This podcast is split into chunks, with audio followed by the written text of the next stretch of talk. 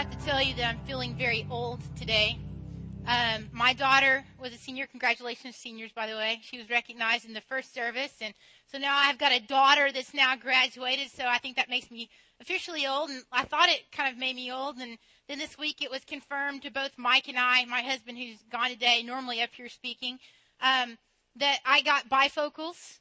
And so that just kind of put another notch on the old checklist. And then um, he's been having a problem with his foot, and so he went to see a doctor, and the doctor told him that he had arthritis in his foot. And so uh, we are officially old people. Um, you know, it wasn't too long, or at least it feels like it wasn't so long ago that I graduated from high school. It's a lot further in the past than I like to admit sometimes.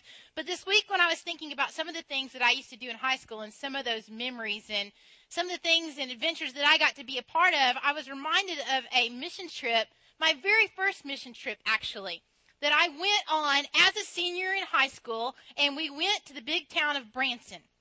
That was my first missionary journey. So you guys just thought Mike and I were like, we just kind of came out of the womb and went to Africa. And that's not necessarily how it happened. But my very first mission trip was to Branson. And what we did, it was really very strategic. Um, we went into these campgrounds where people had set up their tents and their RV trailers, um, Falls Creek, different places, and they would stay there instead of staying in a hotel. And they would take their kids, and you know, the morning time would come around, and the sun's rising, and the birds are chirping, so the kids are awake. Well, we were we have very uh, good strategy behind all of it. And what we would do is we would go in and do a vacation Bible school in these campground sites, and we would start at eight o'clock because mom and dad are ready for the kids to go out and play. So because mom and dad are on vacation, the kids just didn't get the memo. Mom and dad are wanting to sleep in, so they're wanting to sit the kids out, and they can't go anywhere where because Whitewater and Silver Dollar City and all that hasn't opened up yet, right? So they send the kids out, hey, yeah, go down to Vacation Bible School. Well, we had crafts and we had games and we had music and we had teaching and all of this, and we used the wordless book. You guys, anybody familiar with the wordless book? You know, you open it up, there's no words, just pages of red, green, uh, yellow, white, red, you know, so like the red's supposed to be the blood of Jesus and the black's supposed to be sin and white's supposed to be forgiveness. Well, today was gold. And I was the teacher for this day. And so we were teaching about heaven, how the Bible says the streets are paved with gold, which means then that you have to refer to hell and how God, or in the Bible, it talks about how it calls it like a lake of fire. And so I'm a very visual person, in case you can't tell here by the boxes. Many of you are thinking, didn't she teach like three months ago using cardboard boxes? I promise she's not like a fetish or something I've got going on. But I'm a very visual learner. And so what I did is I went to the kids and I said, all right, hell, you know, it describes it's, it's like you know this fire, and you know it's hot, and you don't want to be there. You can tell I don't smoke because I can't light the lighter. All right, and so I had the lighter, and uh, I was holding it up for the kids. You know, I'd put my hand here. You know, how close do you think? You know, I want to get to this. You know, no, you don't want to get very close. And so then I had this brilliant idea that I would line up all 35 children, and I would let them come and put their hand over it and feel what hell would be like. And then I let them go and sit back down in their chairs. And I know you're thinking right now, doesn't she teach our children normally on Sunday? Yeah, I do. You should be afraid, very afraid. Um, so all the kids go and they sit back down, and I ask the magical question. You know what I'm going to ask? How many of you want to follow Jesus and let him be Lord of your life and go to heaven and escape hell? And I know this will shock you, but all 35 kids wanted to follow this path. They wanted to escape hell and go to heaven. Thank God he saved me from my Christianity's stupidity, right? So, um, see, at that age, that's what I thought it was when we go, we go on a mission trip and we go and we share our faith, right? And so it's, it's kind of like this. If today I said, this afternoon, about 3 o'clock, we're going to meet up here and we're going to all go out and share our faith together all three of you would show up late, right? Because there's something about it when somebody says that we're going to go share our faith, we, we get this image in our mind of, of what does that mean really to share my faith. And, and we can begin to kind of panic on the inside and maybe we'll give into going, but we're definitely going to stand behind somebody else who seems to be a little bit more vocal, a little bit more trained in sharing their faith than what I would be in, in sharing my faith. And we don't want to be a part of sharing our faith. But, you know, as I begin to think about it and as God has be, been dealing with me really over the past year and unpacking my poster child image of what I've conjured up faith to be, I've come to the conclusion that the word sharing is not the problem. The word faith is the problem. And faith is one of those words that it, it's a simple word, but it's also one of those words that when I somebody asks me to define it, I kind of find myself fumbling trying to find the right word to describe it. Now, if you gave me a multiple choice test and you gave me like A, B, C, and D, I could probably pick out which one is the right answer to describe what faith is. But if you gave me an essay and you said, okay, I want you to write an essay on why you have faith, I, you know, I would, I would sit there and I would fumble through it a little bit and, and I'd probably start scrolling through some images, you know, like on your iPhone, going through the icons in your brain. Okay, let me see, where's faith in here? It's somewhere in one of these religious folders, right? And so we get there and we go, okay, I know what faith is. I think it's a verse. I'm not real sure, but I know it's on a plaque hanging up in my grandmother's bathroom, and it says, "Faith is the assurance of things hoped for and the certainty of things unseen." And it's got this little script, you know, words and numbers. So I think actually it is a verse. Yeah, that's what faith is, right? And we scroll through a little bit more, trying to conjure, well, okay, what have we heard about faith? And we go back to Sunday school, or we go back to Vacation Bible School, where the teacher stood up and they said, okay, I want you to sit in this chair and they put this chair up on the platform. And they say, okay, faith is like a chair. You know, you just sit in it. You don't really think about it. You don't examine it first. You don't make sure all the screws and nuts and bolts are in there. You just sit in the chair, right? How many of you guys heard that when you were growing up? Anybody hear that? Yeah, see? That's right. And so you're going, okay, that's what faith is. And then I remember this one time hearing this preacher named Adrian Rogers, and he was describing what faith, and, and I really began to get it then. And he took faith like I've got these boxes kind of look like child building blocks a little bit up here with letters on them. And he took it like an acrostic and he said, okay, F A I T H. Forsaking all, I trust him. That's what faith is. Oh, okay. Yeah, okay. I, I get that now. And so it's, it's becoming a little bit deeper. It's becoming a little bit more real in my mind. And as I'm beginning to think and think through verses and think through scriptures, I, you know, I'm thinking, hey, you know what? I remember there was this preacher one time, and he was preaching about this passage in the book of Hebrews, and, and the whole book, or the whole chapter of, of 11, and he was calling it the Hall of what? Faith, right? You've heard it, the Hall of Faith, because it says in those scriptures that that by faith we believe that the universe was created by the Word of God. That by faith Abel offered up a better sacrifice than Cain that by faith Enoch he was taken up and did not see death. That by faith Noah built an ark. By faith Abraham he left and went to a land that was unknown. By faith Sarah she conceived. By faith Abraham offered up Isaac, and by faith Isaac blessed Jacob. And by faith Joseph he gave instructions on where to bury his bones. And by faith Moses he was hidden, and he didn't become like one of the Egyptians. By faith the Israelites, they left Egypt. By faith, they crossed the Red Sea. By faith, the walls of Jericho fell down. By faith, Rahab did not perish with others in the wall. And then the writer goes, he says this, he says, What more can I say?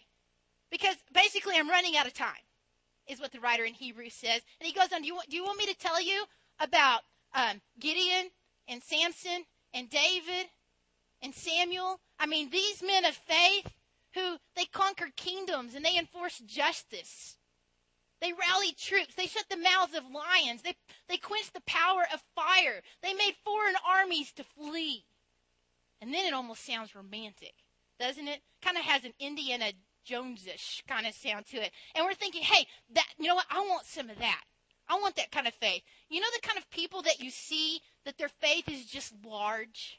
I mean, it just it oozes out of them and when you see those kind of people, you're thinking, I want, I want to be like that.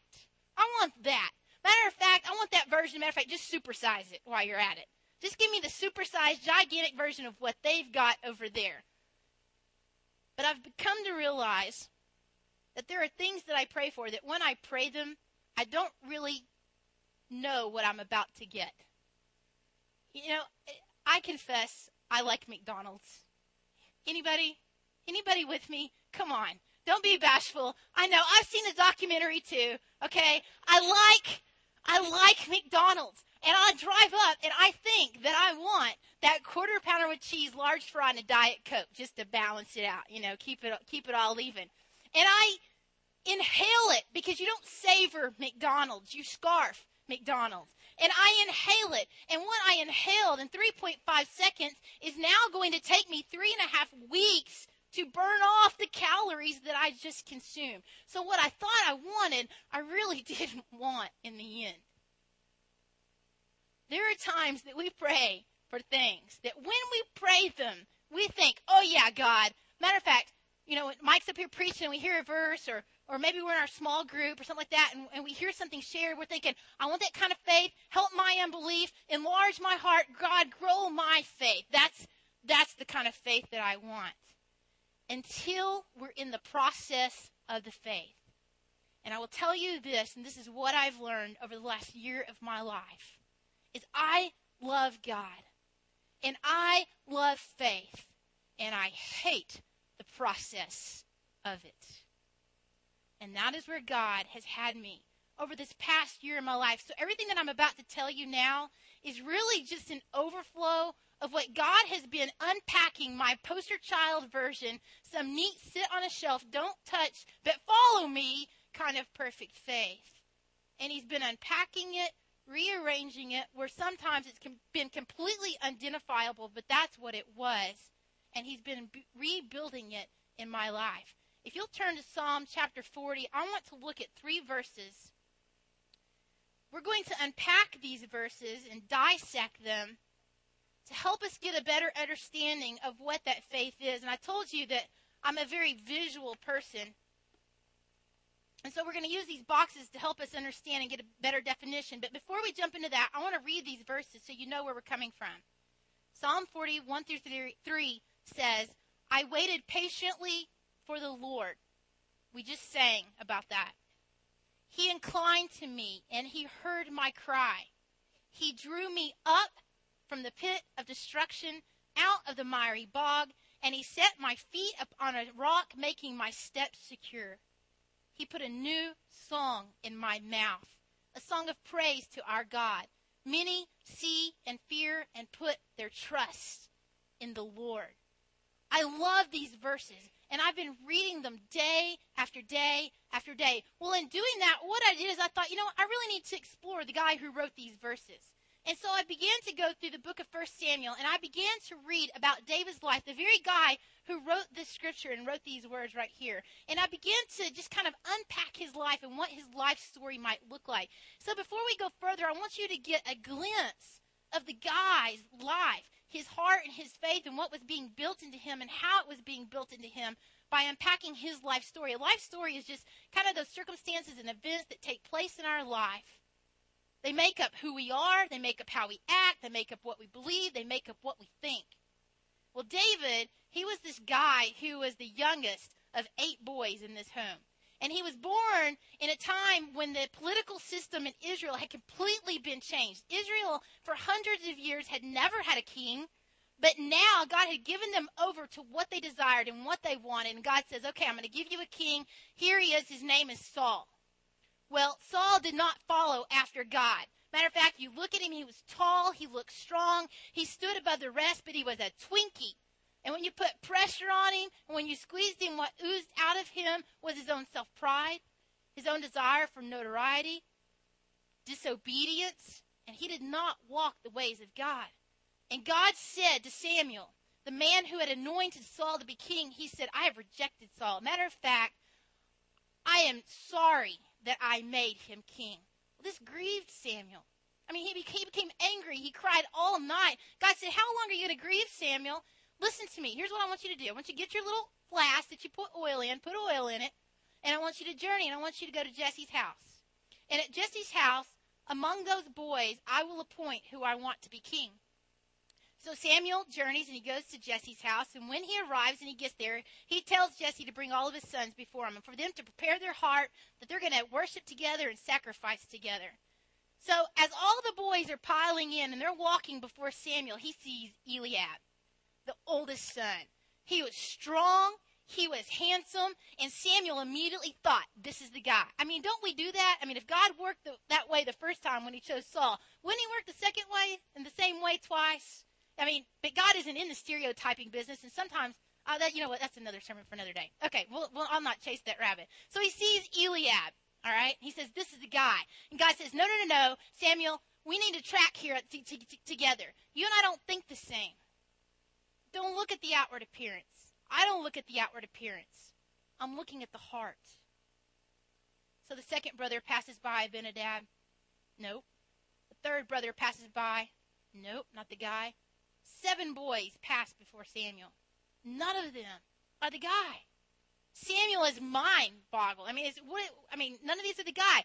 Jesse, don't you have any other sons? Is this it? Jesse says, well, you know, I've got, I've got another, you know, kid. He's out in the field taking care of sheep. In other words, he's not kingly material. David was overlooked, and his abilities were overlooked by his own father. Well, Samuel says, "You know what? I want you to bring him before us. We're not gonna we're not gonna sit down until you do." And so when David comes, immediately Samuel knows this is the guy, and he anoints him to be king over all of Israel. And in 1 Samuel chapter 16 verse 13 it says that the spirit of the Lord came upon David that day and never left him. Party lol. Now what do you do? Well, Samuel leaves. He goes back. And David, he goes and he gets a great big desk with a new nameplate that says King David, and he sets up a website, a new blog site, and a Facebook account, and a tweet account, and he says, Hey, I am king over all of Israel, right? No, that's not what happened. You know where he went? Back out in the field, doing the same unknown job, being faithful to the same obscure task that he had once done. He went back out being a shepherd. What God had equipped him to do. Well, in the meantime, Saul, who still is king, it says that the Spirit of the Lord had departed from him, and an evil spirit came upon him, and he was being tormented. So this guy around Saul says, Hey, you know what we need to do? He gets this really brilliant idea, but listen to the creativity of God in this, okay?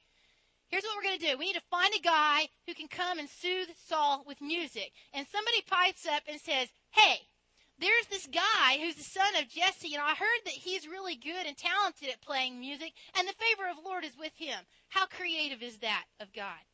To put these two things together. And so they call David, and he goes and he begins to play music for Saul and his to soothe him in his soul. And he's going back and forth now. He's going back and forth between the field and he's going to soothe Saul. And he's in the field and he's going to soothe Saul. One day when he's in the field, his father says, Hey, David, I want you to get your stuff together. I want you to take a snack. I want you to go check on your three older brothers that are out fighting. They're soldiers in, in Saul's kingdom. I want you to go check on them, bring word back to me. So David gets his things together and he goes out and he can hear the battle cry off in the distance. And it says that he dropped the baggage, he dropped everything, and he ran to see what was going on. And when he arrives, there's a 40 day standoff between the Philistines and the Israelite army. And the Philistines had challenged the Israel to a one-on-one duel, but nobody in Israel was manning up to face this nine foot, nine inch guy called Goliath. And Goliath was tormenting the army of Israel. And David arrives on the scene and he says, Who is this guy? Who is this guy that dares to make fun of the king? Who is this guy who dares to make fun of the armies of the Lord? I'll take him well, his brother is there, Eliab, who I think is still a little bit bitter and jealous and angry because he wasn't anointed to be king, he pipes up and he says, David, what do you think you're doing?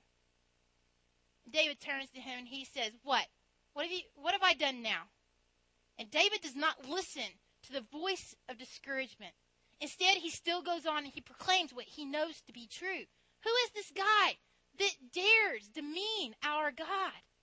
Well, the word gets back to Saul. What David continues to say, and he says, I want to, I want to see David. Bring him before me. I want to hear this myself. So they bring David before Saul. And David says, Listen, Saul, let me tell, let me tell you something. Here's the story. I have fought before. I've, I've been delivered. God delivered me from the paw of the bear. He delivered me from the paw of a lion, and he will deliver me from the hand of the Philistine as well. And so what they do is they take Saul's armor and they try to make David just like one of them. They give him the same tools. So they put on the armor and he's walking around and he's, he's thinking, this is not the way I roll. This, this is not the way I have, God has never worked this way like this. This is not the way I've done it. I just always use this little bitty stick with a rubber band attached to it and a few pebbles. That's how God has used me. So he picks up his slingshot and he goes. Fact, this is my favorite part. He runs out to meet Goliath. I mean, he's so excited that when he calculates, what he does, what he does is he doesn't calculate and he goes, "Oh, I'm a small guy and that's a big guy. I'm not sure I can win." What he does is he looks at the situation and he calculates it out and he says, "You are a small guy and I serve a big God." And he runs out and he meets Goliath and Goliath says, "What? You think I'm a dog? You sent a boy out here with a stick to fight?" And David looks at him and he says, I come to you in the name of the Lord. You come with a sword, with a javelin and spear, but I come to you in the name of the Lord, and he will deliver you over us to this day, and you will be crushed. Well, you know how the story goes, right? So David kills Goliath, right? Happy ending. Let's all pack up and go home. Well, Saul is just thrilled. Thrilled that David has now defeated the Philistine army and they're running for their life. And he's all now buddy buddy with David. Hey, you can be a part of my kingdom. Hey, you can be a part of my court. Hey, you come and be my armor bearer. And he is loving David. And then they arrive in the city, and Saul can hear in the distance people singing, Saul, he's killed thousands, he's killed thousands, and they're singing Saul's praises. And then he hears, David, he's killed tens of thousands. And the people David had become popular among, and they are now loving David and looking away from Saul. Well, Saul, who had once now taken David in and loved him and accepted him and made him a part, is now jealous and angry. So much that when David is now playing music for him, it says that twice that Saul picked up a spear to try to kill David. Well, David had become best friends with Jonathan, Saul's son, one of the best friendship stories that there is in all of the scripture. And he goes to Jonathan, he says, Hey, look, I think your dad is trying to kill me. Well, Jonathan, and he's not really sure about this, so they devise this scheme and to find out whether it's really true. But when it's unveiled and when it's revealed, Saul was after David. So David took off. He left everything. Left his family, left the popularity, left his best friend. He's now running. He's alone. He's hungry. He goes to an altar, eats the stale old bread from, from the worship altar. He's isolated, and he's ending up in a cave. The very place that many of the Psalms that we read, that we memorize, that we've written songs to, are written from the crucible of the cave. And what we're going to do is we're going to take where David is, and we're going to unpack our own faith and to see what it looks like whenever we're finished with it, okay? All right, so here we go. The very first thing that I want you to see is that David, where is he? In Psalms chapter 40. I waited patiently for the Lord. He inclined to me, heard my cry. He drew me out of the what? Yeah, out of the mire, out of the pit. You know where he was? He had hit the bottom. His faith is completely being rearranged. So we're going to move that H over here. He had hit the bottom. You know what it is to be in the pit, right? You've all been there. We've all been there. No one is excluded from the pit. And when we nosedive and we hit the bottom of this pit, what happens to us is this. We begin to lose our security, stability, our sanity, our safety. We might feel like we're going to lose it emotionally, mentally, spiritually. We feel dry, dark, depressed, despised, disdained, disorganized, disoriented. We feel weary and wounded. We feel overlooked, overworked, overstressed. We feel unable, undone, unforgiving. We feel broken and bitter and ashamed and shattered and angry. Any takers of wanting to be there in that place? Anybody want to take that prayer back about faith right now?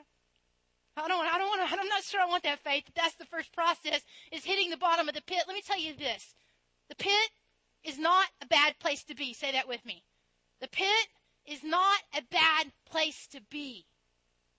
This is the place where God begins to reposition and to rearrange places in your soul. God is at work. The place or the pit is not a bad place to be. Yet David is there. He's nosedive into it. He's in the miry bog, in the in the clay, in the pit of destruction.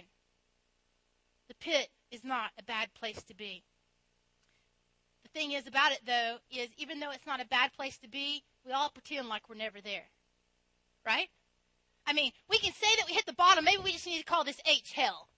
Because we feel like we're there, but we never want anybody to know. Instead, we're just all angelic and heavenly about things. Okay? Say, let me let me use this as an example. My thumb right here. I know that you're wanting to know what happened to your thumb. Go ahead and ask me. I am so glad you asked. You see, what happened is back in January, actually, I had this little accident. I know you want to know what happened, so go ahead and ask me. Thank you for asking. See, I got kicked, and I'm going to stop there. That kind of leaves your imagination rolling, doesn't it? Maybe that's not a good place to stop. But see, what happened was I got injured, and I was hurt. But I didn't want anybody to know. Because I knew what I could, I could assess it myself. I knew what the doctors were going to say. It's only sprain, it's damage, or it's just, you know, it's sprain, it's jammed. Here's the expensive bill. Thank you very much. Right? If I went to the doctor. But see, not only did I not want to have to pay the cost of it, I also didn't want anybody to know because it actually happened this morning. Somebody said, Lori, what did you do to your hand? And I said, well, I got kicked in Taekwondo. And you know what they did? They laughed. Yeah, exactly. Thank you very much. They laughed at me for that because I know what they're thinking. They're thinking you're 42 and you're playing a 10 year old sport. Hello. Right? So I didn't want anybody to know because I knew what would be going through their mind. And also, listen to this. In the six months prior to getting my thumb kicked, I had had three other injuries.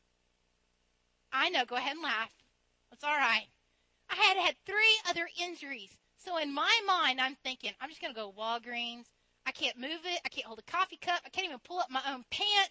But I don't want anybody to know that I'm broken and I'm hurt and I need help. So I'm going to cover it up when I'm, you know, at home and I'll just kind of heal myself. But when I'm out in public, I'm going to take it off and I'll just, you know, limp along and try not to use my left hand. But in that process now, healing didn't take place correctly. And so now I've got to wear this thing for like four weeks and then we'll talk about surgery after that. Because I didn't want anybody to know. I needed help. I was broken. And we hit that place of the pit. And even though everybody experiences it, we all pretend like we're never there. The second thing I want you to see that David did was this. Is we need to think up. In the process of the pit, when we hit the bottom, we need to think up. What did David do in verse 1? Listen. He waited patiently for me. He inclined to me. He heard my cry. He heard my cry. Listen to the words in Psalm 142. Let me read these. They'll be up on the screen. You can just follow along. With my voice, I cry out loud to the Lord. With my voice, I plead for mercy to the Lord. I pour out my complaint before him. I tell my trouble before him. When my spirit faints within me, you know my ways and the path where I walk. They've hidden a trap for me. Look to the right and see. There's not one who takes notice of me. No refuge remains to me. No one cares for my soul. I cry to you, O Lord. I say, You are my refuge, my portion in the land of the living. Attend to my cry, for I am brought very low. Deliver me from my persecutors, for they are too strong for me. Bring me out of prison that I may give thanks to your name. See, when we hit the bottom, when we nosedive, when we tank, where what happens is we begin to flail and we begin to wrestle. And what God is trying to accomplish is not a wrestling match, but He really wants us to find a place of rest. And so what we do is we begin to look around at the pit that we're in and we see the darkness and we see everything crowding in around us and we begin to feel even a little bit claustrophobic and the muck and the mire and the water is beginning to rise up to about our neck. And then what is the most natural thing you can do when the water is rising up to here? It's to hold your head up, right? Because that's where the oxygen is. So when things begin to rise up around us, what we have to do is quit looking horizontally and begin to look vertically where the light is, where the oxygen is, and where God is at work. See, if you don't believe me that God's at work, well, actually, let me, let me do it this way. I want you to think of a circumstance that you're in that you just you don't like it. Maybe you've been in the past, maybe you're in it now. I want you to think of that circumstance. You got it? Now I want you to say after me. God is at work in that. Now I want you to think of that person in your life that's causing you problems or pain or issues. Maybe it's a friend. Maybe it's a coworker. Maybe it's a family member. Maybe it's your marriage. Maybe it's your child. And I want you to, maybe it's just flat out your enemy. And I want you to say this with me God is at work in them. Now I want you to think of all the feelings, all the thoughts, whether they're right or they're wrong, rational or irrational, that you have when you think about those circumstances or when you think about that person. And I want you to say this with me God is at work in me. You see, when David cried out to the Lord, what did God do?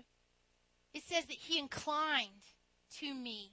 He leaned in to me. He bent my way. He showed favor my way. The Lord heard my cry. You see, what happens is that crying out loud, I'm not sure what happens from crib to adult, but it's only natural for a one year old who's in a crib to cry out for their mom or dad whenever they're in pain or they're hurting. And then who comes toddling along when the baby's crying out? Okay, now I know you let them cry sometimes longer than they're supposed to, but eventually you go and you get them out of their crib, right? Because you can't stand the annoying crying anymore? Well, maybe. But because you love them, because they are yours. And when David cried out to God, he was his. He had been anointed by God.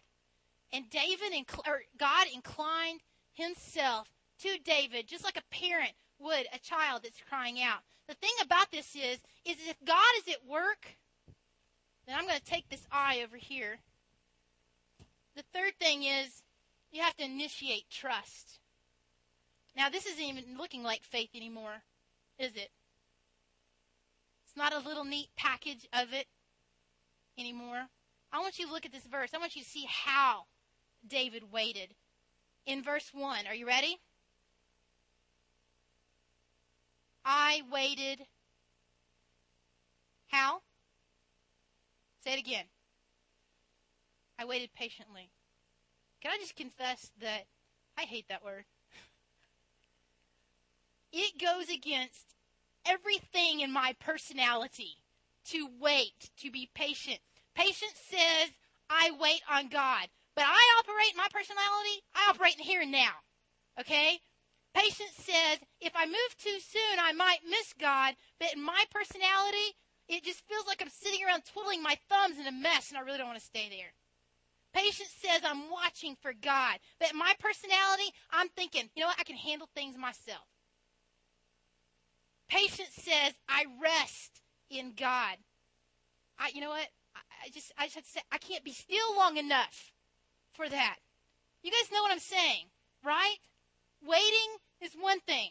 Waiting patiently is something else. But waiting patiently is this. When we are waiting patiently for God, it becomes a place of being an incubator for our soul. And the thing about an incubator is this is the humidity and the temperature cannot be disturbed. It has to be calm.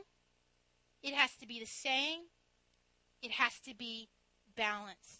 And when we initiate trust, when we're thinking up, when we initiate trust with God, our soul begins to become more calm. Because we have relinquished what we thought was truth, that I have my life under control. And we realize I don't have my life under control. And we begin to trust God. In God's economy, waiting is an investment. In the American culture, do we know how to wait? I'm not sure we know how to wait. I mean, we have fast food drive-throughs, we have RSS feeds, we have 3G, almost 4G, praise God, right? Because if you remember the days of dial-up, which weren't too long ago, like 10 years ago, where you got the right? Remember that? I know it brings nightmares, and you're thinking connect, connect, connect already. We don't want to wait. We're not accustomed to waiting. We do not like waiting. I read a quote this week by Chuck Swindoll. It says this When you wait, your situation may not change, but you will. In fact, you may discover that the reason for waiting was all for your benefit because you're, listen, you're the one who needed to change. God hadn't forgot that he was at work in Israel, but God was at work in David's life too. He was busy rearranging his soul, making his whole heart a man who was after him. When we trust God, then we learn to A, anticipate God. Can we unpack those verses again? I hope we haven't read them too much for you. You ready? We've read them enough. You probably already have them memorized. Listen to this, and in your mind, I want you to like draw a line. I want you to draw a line and put what David did, and then I want you to draw a place over here and put what God did. Okay? Are you ready? Listen. I waited patiently for the Lord. He inclined to me and he heard my cry. He drew me up out of the pit of destruction, out of the miry bog.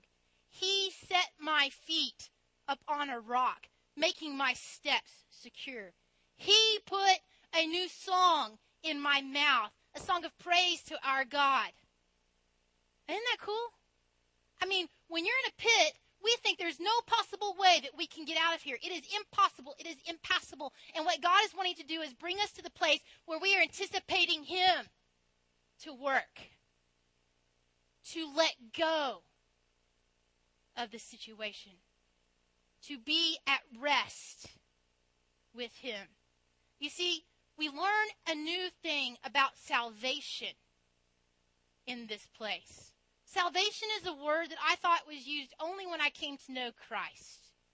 But I have learned that God is in the business of redeeming, restoring, renewing, and reclaiming every place, every position, every pain, every part of my past. He is in the business of saving me there. Salvation is no longer just a beginning word where you start your faith with Christ. It's a beginning in all the process in between. See, there's not a line like get in line and take a number and wait for God to show up and work. He'll get to you when he gets around to it. He is at work, and he's in the process right now of reclaiming your soul, not ruining it, of redeeming it, not destroying it, of renewing it, because he wants your whole heart. Now listen, I'm gonna give you this little bitty thing because I just think this is great. While Samuel or while David was in the cave, there's a verse in First Samuel that would have been really cool. That would have been like my fifth accident had I tripped over that rug in like seven months. Okay. Wow. While David was in the cave, First Samuel 22, 2 says this. says David was in the cave. And everyone who was in distress and everyone who was in debt and everyone who was bitter in soul gathered to him. And he became the captain over them. And there were with him about 400 men. Who knew? Who knew that the cave would be the training ground for a king? Who knew that the cave would be a training ground for God's army that he would raise up? David didn't go looking for him. He was in a pit all of himself. But who came to him? People who were broken, distressed, bitter, in soul. You see what happened in verse 3? He says this at 40. He put a new song in my mouth, a song of praise to our God. Now listen to the result. When you're in the pit, Many will see and fear and put their trust in the Lord. Many will, amen? Many will see and fear and put their trust in the Lord. You see, what happens is God then takes this, and now our faith is beginning to look a little bit more like faith, right? It is spelled correctly, isn't it? Okay, good. That would be really bad. All right. And so, F, we freely tell. Guess where we're back? We're back at the beginning. That place where somebody says, Hey, I want you to go out and share your faith. And you're thinking, I can't do that. God, God is saying is, listen, I've put a new song in your heart. He put a new song in David's heart. But I want you to listen to the words that he writes in verses 9 and verse 10 about this song. As the band comes up, listen to these words.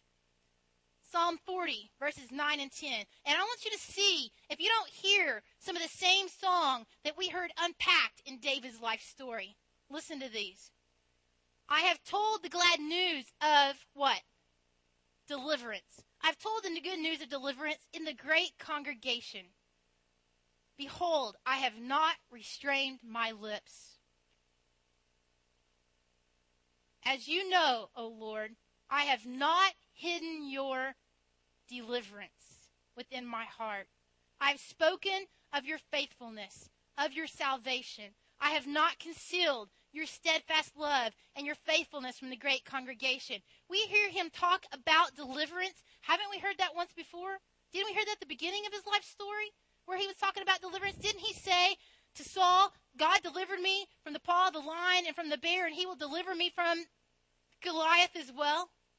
He's already sung the song about deliverance. But he's singing it again in a fresh, new way. From places in his soul that God is at work and that God is redeeming. See, you can only sing amazing grace if you've experienced grace that's amazing, right? You can only sing, as we sang earlier, your love never fails if you've been in a place where you've experienced God's love that never fails. You can only sing, He works all things together for my good. If you've been in a place where you've experienced where He worked all things together for your good. See, this is faith when we unpack it. We kind of have to look at it backwards. So if I asked you, why do you have faith? I hope that you're not sitting on the couch of your soul and regurgitating off some religious words to describe what faith is. But that you've been on a journey in your heart that God has taken you to, that these words, these places have deeply penetrated you because from that place is where your faith is built. And from that place is where you share your faith. God, I thank you that you do not stop working in our life. God, I thank you that when we hit the bottom, you have not just left us there, but God, your very presence is even in the pit where we are. God, I thank you that we can trust you, and God, we choose to trust. God, we recognize that it's a choice that we get to make.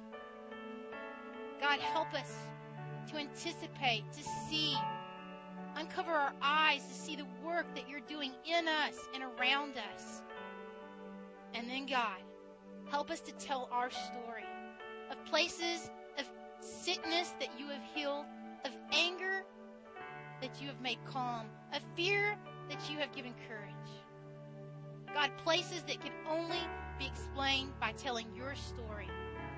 God, we claim the verse in Psalm 66 16 that says, Come and hear, and let me tell you what He has done for my soul. God, thank you that you are at work